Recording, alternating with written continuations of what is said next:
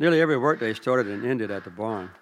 Since we didn't have any tractors or other mechanized equipment, the mules and horses provided all the power necessary for, for plowing and cultivating and harvesting the crops. Daddy owned about 25 to 30 mules and horses at any one time, a few of which were leased out to tenant farmers who didn't have their own animals. Every morning, Jack Clark, who tended the barn lot, ensured that the mules and horses were fed, and he was the one that assigned the draft animals to the plowman, sometimes including me, before we went out to work in the fields. Although the average observer might think the animals looked the same, all of us knew every one of them by name, age, and temperament.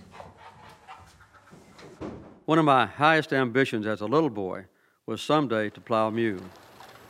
My first real lesson in plowing on my own was in our garden behind Emma, the most well tempered mule. I don't believe I've ever had a more proud or satisfying moment in my whole life, not just on the farm, than I did the first time I plowed.